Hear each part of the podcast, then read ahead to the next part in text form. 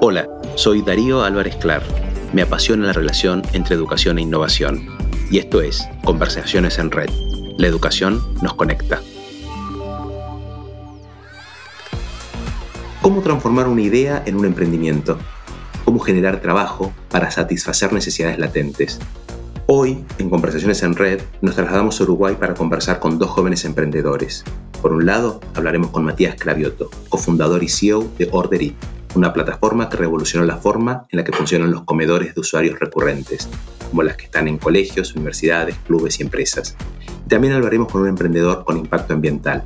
Se llama Joaquín Betancor, quien creó la ONG No Más Colillas en Uruguay y desde ahora también en Argentina.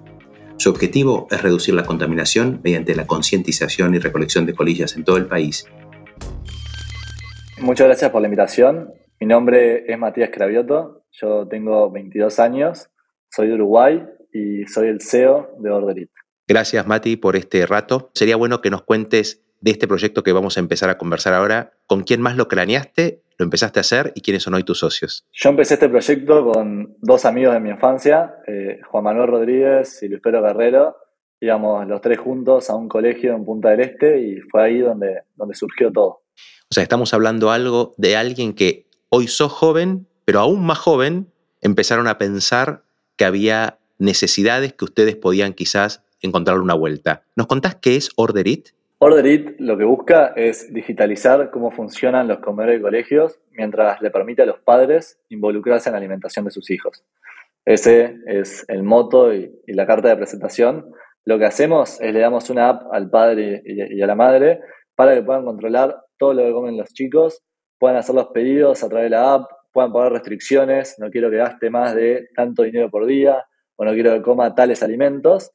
El chico se ahorra el tiempo en las filas y bueno, eso está conectado a un sistema de gestión que utilizan los administradores del comedor, buffet o cafetería, donde reciben todo de forma organizada los pedidos, reciben todos los pagos a través de ahí y trabajan menos, venden más y le brindan un mejor servicio a los padres alumnos. O sea, vos estás hablando que ustedes pensaron en una solución tecnológica que diera respuesta a todos los usuarios de la cadena, el que vende, el que compra, el que consume, pero agregaste algo que me parece muy significativo que es el involucramiento de las familias en hacer en lo que consumen sus hijos, cuánto gasta, pero sobre todo en la calidad de comida. O sea, yo puedo setear aquello que quiero que mi hijo consuma o no, sin tener que estar mandando mensajes o yendo al kiosco, al bufete o a la cantina y hablar con mi hijo diciéndole, esto es lo que yo te dejo y no te dejo comer, pero además lo puedo armar en este, en este recorrido. Exacto. Orderit empezó trabajando solo sobre que bueno, el padre pudiera por lo menos ver, que ya antes no veía lo que comían sus hijos.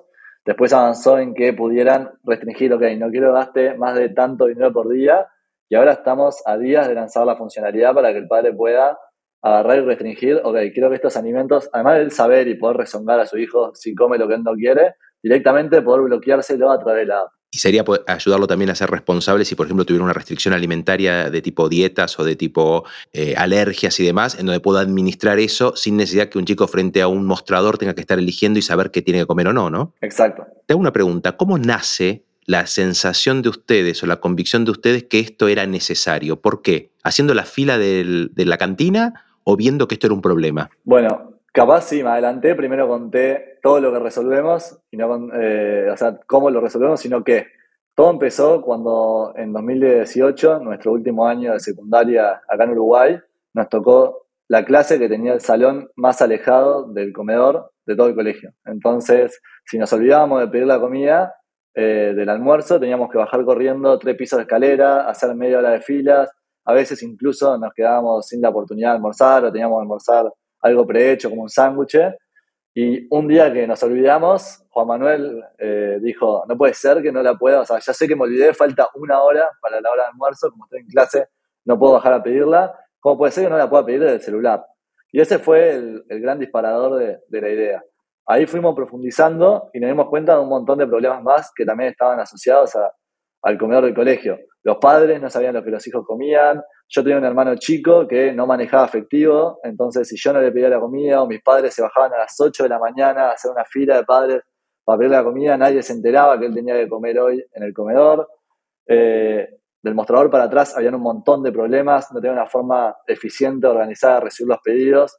recibían por WhatsApp, por mail, llamaban a los padres, iban presencialmente, entonces nunca sabía que tenían que cocinar cada día y desperdiciaban un montón de comida.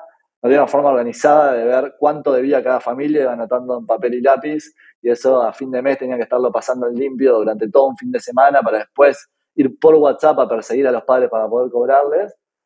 Y bueno, todo el problema de los cuellos botella de la fila, que se le acumulaban 100 niños capaz en un recreo de 10 minutos. Cuando se lanzó la, primera versión, ¿qué impacto tuvo? O sea, ¿quiénes fueron los más agradecidos o quienes valoraron esta idea que ustedes tuvieron? ¿Por dónde empezó la valoración? Empezó principalmente de la gente que trabajaba en el comedor o la, cantina, ya que antes tenían jornadas laborables interminables, desperdiciaban comida, eh, vendían menos y ahora les organizó todo, tenían control sobre lo que consumía cada chico, de si el padre pagaba mismo a través del sistema. Y los padres también, o sea, poder ver, o sea, en tiempo real lo que sus hijos comieran, o sea, que come algo y le llega una notificación, que antes caían a fin de mes y decían, debes 10 mil pesos. No, ¿cómo que 10 mil pesos? Si yo te dije, no, solo podía comer esto, esto y esto, y la pobre persona del comedor eh, le era imposible acordarse de los 600 niños, lo que le dijo cada uno el padre que podía comer o no comer, que ahora los padres podían ver en tiempo real y no tener que esperar a fin de mes para enterarse cuánto gastaron. Lo que comían sus hijos tuvo un impacto bastante fuerte. En tres semanas, ahí en 2019 cuando lanzamos la primera versión, se la descargaron 200 familias del IWA y el 60% de las compras de la cantina pasaban por, por Order En, esta, en esto que vos relatás, que ahora uno lo ve hacia atrás y dice, qué potente, pero qué sencillo, me imagino que hubo muchas complejidades, desde ese enojo de que no me quedaba casi sin comer, busquemos una solución. Ustedes, ¿con qué habilidades contaban, tanto técnicas, tecnológicas, eh, académicas, que pusieron en juego y con cuáles no contaban y tuvieron que desarrollar? ¿Qué sabían y qué no sabían al momento de empezar con Orderit? Mirá, nosotros empezamos este proyecto intentando resolver un problema que teníamos nosotros. Ninguno tenía un padre empresario o un tío, un familiar, una influencia que está, esto va a ser un proyecto que va a escalar, que vamos a conquistar Latinoamérica. Empezamos intentando resolver el problema que nos dolía a nosotros y lo hicimos porque yo y Justo y Juan Manuel sabíamos programar porque nos gustaba y dijimos, bueno, vamos a, construir una solución con lo que ya sabemos, que era muy básica, era la definición de un producto mínimo viable. Eh, y lo pensamos para lanzarlo en nuestro colegio porque, bueno, queríamos resolver los problemas que nos dolían a nosotros.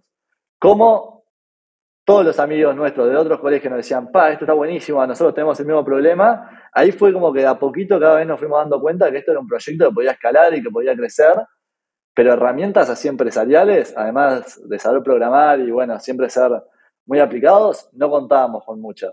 Justo yo y Luis eh, fuimos, llegamos a ser deportistas, deporte en, alto rendimiento a nivel sudamericano, mundiales, deporte distinto, yo jugaba al vole, jugaba, él navegaba, creo que esa parte de la disciplina, saber organizar los horarios, nosotros cuando empezamos el proyecto estábamos estudiando una carrera universitaria, eh, el primer año, todo, poder organizar todo eso creo que fue sí una de las pocas herramientas que traíamos que creo que hizo la diferencia.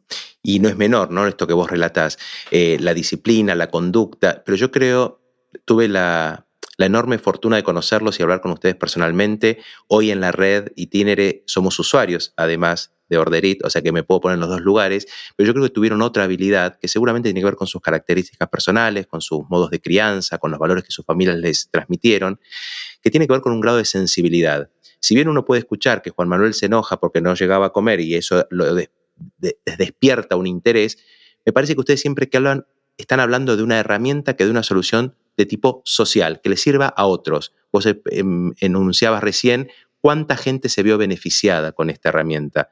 Y esto fue lo primero que les movió a ustedes, una necesidad personal, que podía ser la necesidad de otros, y ese, ese movilizarse frente a eso, quizás en una primera instancia, y lo mencionaste hace un ratito, no proyectaban a dónde podían llegar. Después, con el tiempo, viendo el impacto, esto empezó a escalar. Y ahí sí empezó a haber otra proyección y seguramente fueron encontrando guías, interesados y hasta inversores. ¿En qué etapa está hoy Orderit? Hoy en día contamos con más de 25.000 familias que usan Orderit todos los días, unos, unos 100 colegios entre Uruguay, Argentina, Paraguay y México. Y recibimos, si no me equivoco, 200.000 pedidos todos los meses. Estamos súper contentos con la etapa que estamos viviendo. En el momento que ahora estamos es en el de internacionalizar la empresa de manera agresiva, crecer en los mercados como Argentina, México, que son muy prometedores. Hay un montón de, de colegios. Uruguay ya no nos quedan tantos, fue donde empezamos, entonces ya con más de 40 colegios, no hay muchos más para salir a buscar, a diferencia de Argentina y, y México, que tenemos miles. Eh, estamos en una etapa también de crecer el equipo, que es desafiante para nosotros. Pensar que la primera entrevista que tuvimos en nuestra vida la tomamos, o sea, nunca dimos una entrevista porque, bueno, empezamos con este proyecto a los 17 años y ahora ya somos 15 en el equipo total y eso fue súper desafiante para nosotros, asumir el rol de, líderes, eh, de fomentar una cultura. Creo que parte de lo que decís eso de la sensibilidad, sí, o sea, nosotros, hoy lo que el discurso que utilizamos para atraer personas a trabajar en Order es que estamos haciendo cosas que verdaderamente tienen un impacto. O sea, a través de nuestro sistema, 25.000 familias controlan lo que comen sus hijos, hacen los pedidos todos los días. Y cada persona que venga a trabajar con nosotros y contribuya a contribuir en mejorar la alimentación de los chicos. Ahora estamos empezando a trabajar en incluir funcionalidad de educación financiera. Tenemos el primer gasto real de los niños, o sea, un niño de 6, 7 años nunca gastó dinero por su cuenta hasta que fue a la cantina o comedor o cafetería de su colegio y dijo, ok, quiero un alfajor. Y ahí fue la primera vez que él, por su cuenta, hizo una compra, si no siempre los padres le compraban.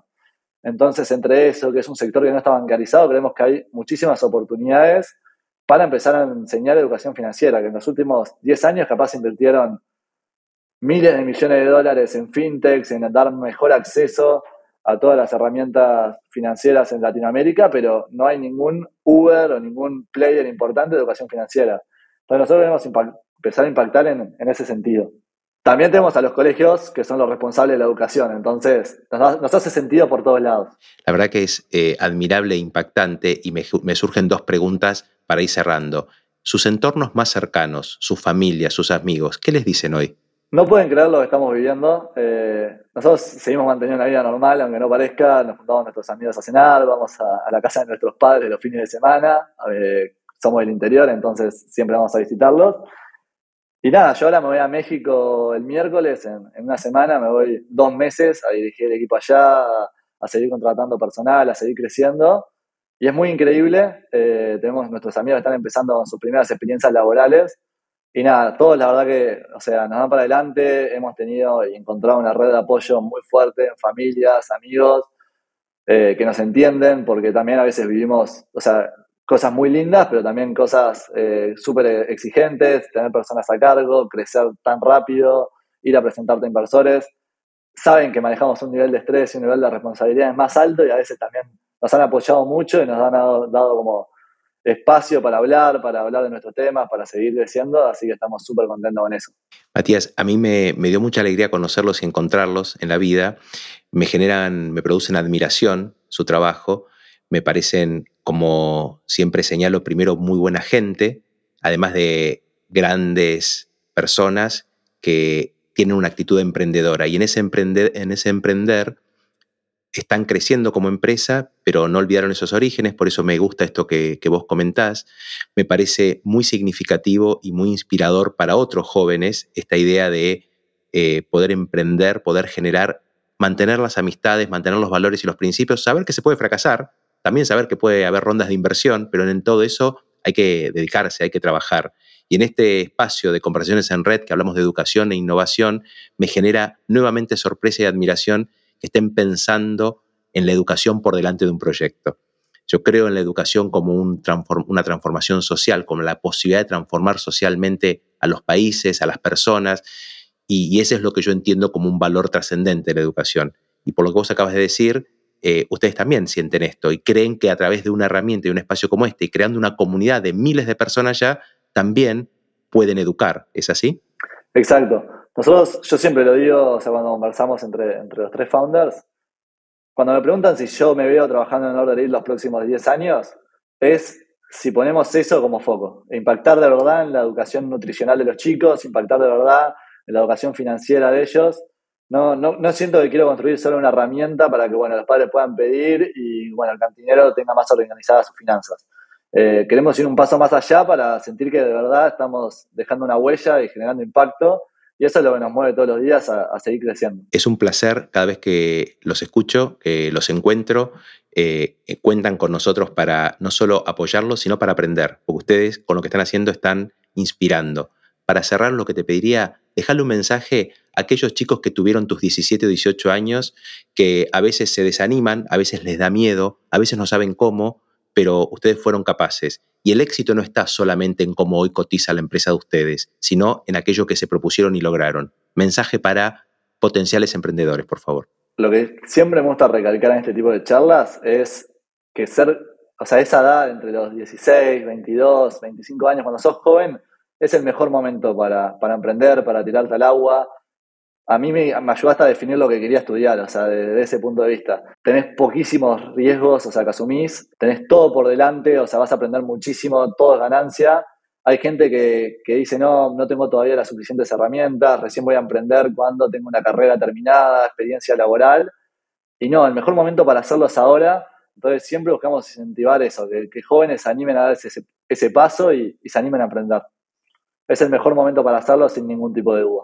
Muchísimas gracias, yo te mando un abrazo muy grande. En esta etapa de México no te veremos cotidianamente, pero te deseamos lo mejor y queremos recibir noticias. Un abrazo a vos y a los muchachos. Bueno, muchísimas gracias Darío y todo el equipo y un gustazo de mi parte. Mi nombre es Joaquín Bentancor, tengo 21 años, soy el fundador de No Más Colillas, un joven emprendedor, emprendedor social con conciencia sobre nuestro impacto en el ambiente, entendiendo de por qué es importante cuidar el ambiente por respeto y empatía hacia las próximas generaciones y también los demás animales que viven junto a nosotros en el planeta, que también merecen respeto de nuestra parte. Así que un joven emprendedor con ganas de cambiar la conciencia de las personas. Joaquín, un gusto conocerte. Te conocí a la distancia leyendo la página de No Más Colillas. Creo que es un proyectazo pero vos empezaste no ahora. Vos ya, tu edad ya parece como muy joven, pero esto empezó hace mucho tiempo y hace poco contaste la historia. ¿Nos contás brevemente cuándo empezó y cómo? Surge un 5 de junio de 2019, día en que se conmemora el Día Mundial del Ambiente a raíz de una manifestación había en, la Intendencia de Montevideo un grupo de personas pidiendo políticas ambientales y ese día me di cuenta que algunas de ellas que estaban pidiendo que se cuidara el ambiente estaban contaminándolo, fumando y tirando las colillas en el suelo. Entonces de esa forma es como decido tomar acción juntando esas colillas durante 45 minutos, animándome a hablar ante esas 500 personas en un escenario, contándoles lo que estaba haciendo y en ese camino a casa, luego de esa manifestación, reflexionando sobre lo que había vivido, pienso debemos de ser un montón de personas en todo Uruguay con ganas de que se haga algo respecto a esta problemática, hay que generar un proyecto que deje de lado los discursos y que plantee soluciones para recolectar las colillas y que se puedan reciclar en Uruguay y ahora también en Argentina. Sin duda, te acabas de definir con el perfil de lo que llamamos usualmente un emprendedor. Y a mí me gusta pensar en la idea del emprendedor social. Y esta idea que a vos te moviliza, que es transformar no tu casa, tu barrio, tu familia, empezás cómo mejorar la vida de todos de alguna manera estás diciendo, quiero mejorar el planeta. Esos sueños que parecen bucólicos y que nunca llegan, sin embargo, estás diciendo, yo con esto empiezo a cambiarle y mejorar la vida a mucha gente. O sea, sos un emprendedor, sos un emprendedor joven. ¿Y cómo se desarrolló ese día? Plaza, ¿Era en Plaza Independencia? Intendencia. En, en Intendencia. ¿Cómo empezó eso a hoy? ¿Cómo es el arco de historia de tuya y de No Más Colillas? Bueno, empezamos entendiendo que lo primero que había que hacer era tomar acción, empezar por brindar soluciones a la población para que las colillas se puedan recolectar. Empezamos haciendo jornadas de recolección en plazas con voluntarios, después en verano fuimos a las playas, nos empezamos a ser conocidos aún sin saber qué íbamos a hacer con esas colillas que estábamos juntando.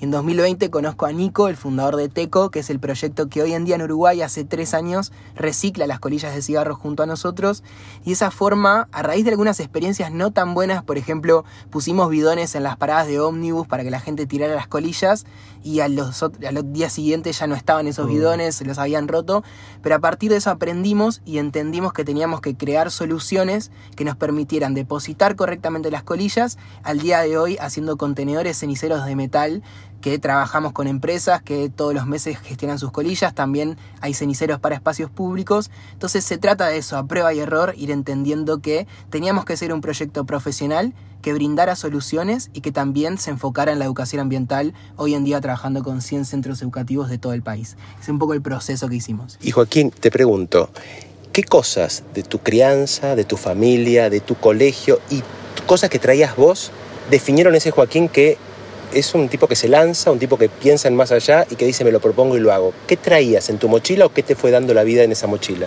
Sin duda es que me encantaba subirme a escenarios y agarrar micrófonos. El otro día vi una foto mía de la escuela eh, con un micrófono en la mano, cantando. Eso sin duda que me gustaba mucho, lo social, de compartir. Jugué al básquetbol, siempre era el capitán, entonces eso de liderar creo que me fue marcando. También la conciencia ambiental por parte de, amigos de mi hermana que compartíamos fogones y las letras hablaban del cuidado hacia la tierra. Y de esa forma me fui formando también con distintos amigos y, compañeras que me fui vinculando, que de esa forma empezamos a ser conscientes sobre nuestro impacto en el ambiente y entendiendo también que no estamos solos en este planeta y que hay un montón de otros animales que sienten de la misma forma que nosotros y que también merecen ese respeto de vivir en la Tierra y salir un poco del el humano como el centro y colocarnos hacia un costado y entender que somos un todo, que hay un ambiente que tenemos que cuidar, que por ahora es el único, este, pero sobre todo eso, pensar en el presente y no tanto en el futuro, porque a veces el futuro nunca llega y el presente es donde realmente estamos. Te volvés a definir con todas esas palabras en palabras que uno puede entender con sos un líder a vos como líder, joven líder, alguien que quiere transformar la vida, ¿quién te inspira? ¿A quién mirás? Me inspiro mucho de, mis propios colegas, de mis propios compañeros y obviamente de grandes figuras que lideran equipos gigantes. Hoy en día todo lo que son las empresas tecnológicas y todo lo que es el método ágil para seguir creciendo, me, gusta mucho ver a, los dueños de Mercado Libre, de esas empresas gigantes que han logrado ser negocios irruptivos que de esa forma cambian y desde que llegan a, un país terminan hasta cambiando las leyes. Y nosotros hoy también estamos viendo el ejemplo de cómo en estos cuatro años logramos posicionar a No Más Colillas como una organización que ha generado que hoy se esté votando una ley de colillas en Uruguay para que las empresas y organizaciones gestionen, tengan la obligación de gestionar este residuo. Un residuo que antes se tiraba en no mezclados y hoy se puede reciclar en nuestro país. Entonces, la inspiración es aquellos emprendedores que logran negocios o proyectos o fundaciones que logran cambiar el paradigma en, la sociedad. Que ya estás en camino, ya lo estás haciendo. O sea, hoy ya sos, estás en ese, en ese, en ese team. ¿Podemos enumerar brevemente qué acciones hoy lleva adelante No Más Colillas y qué cosas podemos hacer por No Más Colillas y quiénes hoy colaboran con vos? Tres cosas. ¿Qué, hace, qué hacen? ¿Qué más se puede hacer desde quienes no somos parte? ¿Y quiénes hoy ya te están ayudando? Hoy como fundación principalmente nos enfocamos en lo que es educación ambiental en centros educativos públicos y privados de todo el país.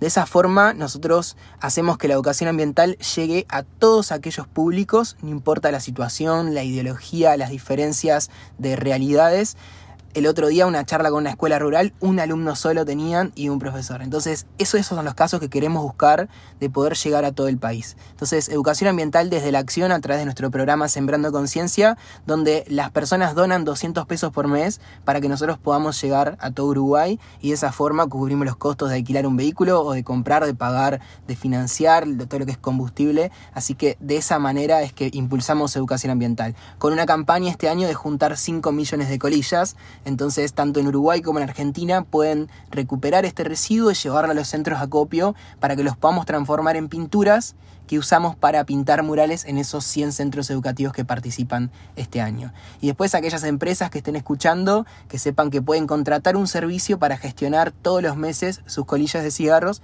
y que de esa forma también las podamos transformar en pinturas que luego a fin de año les entregamos a través de un mural o un cuadro pintado a la empresa. Tenemos acciones de voluntariado corporativo, hacemos limpiezas de playas, no solo nos quedamos con el recibo colillas, durante pandemia recuperamos más de 100.000 tapabocas descartables que una parte fueron y transformadas en madera plástica. Así que bueno, siempre buscando resolver esos problemas ambientales que aún queden pendientes. Una relación fuerte tiene el proyecto además con el arte, ¿no? Hablas de murales mencionamos muy por arriba, pero lo, que las guitarras. Exacto, y presentamos junto a Requítara, que es un emprendimiento uruguayo.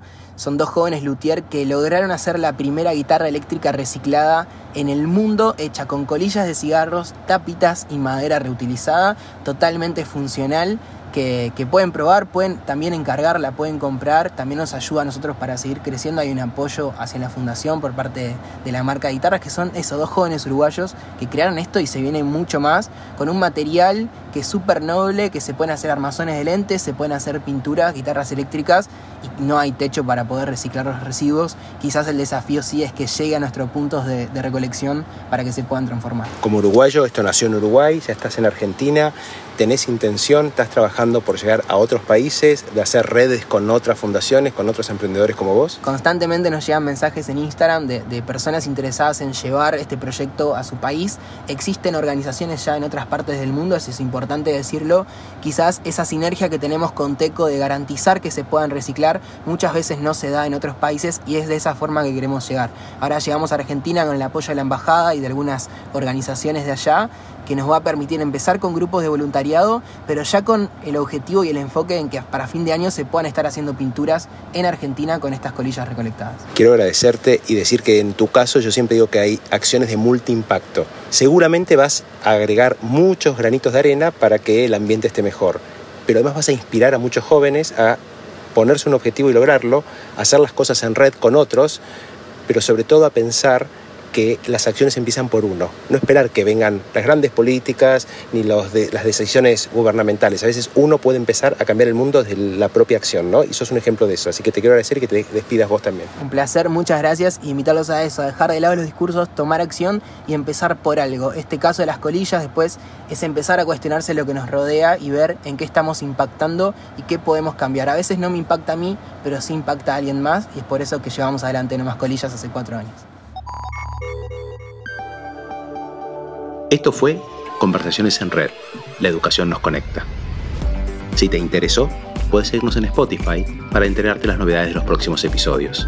Y también puedes seguirnos en nuestras redes sociales, arroba reditinere, para compartirnos tu opinión y seguir conversando.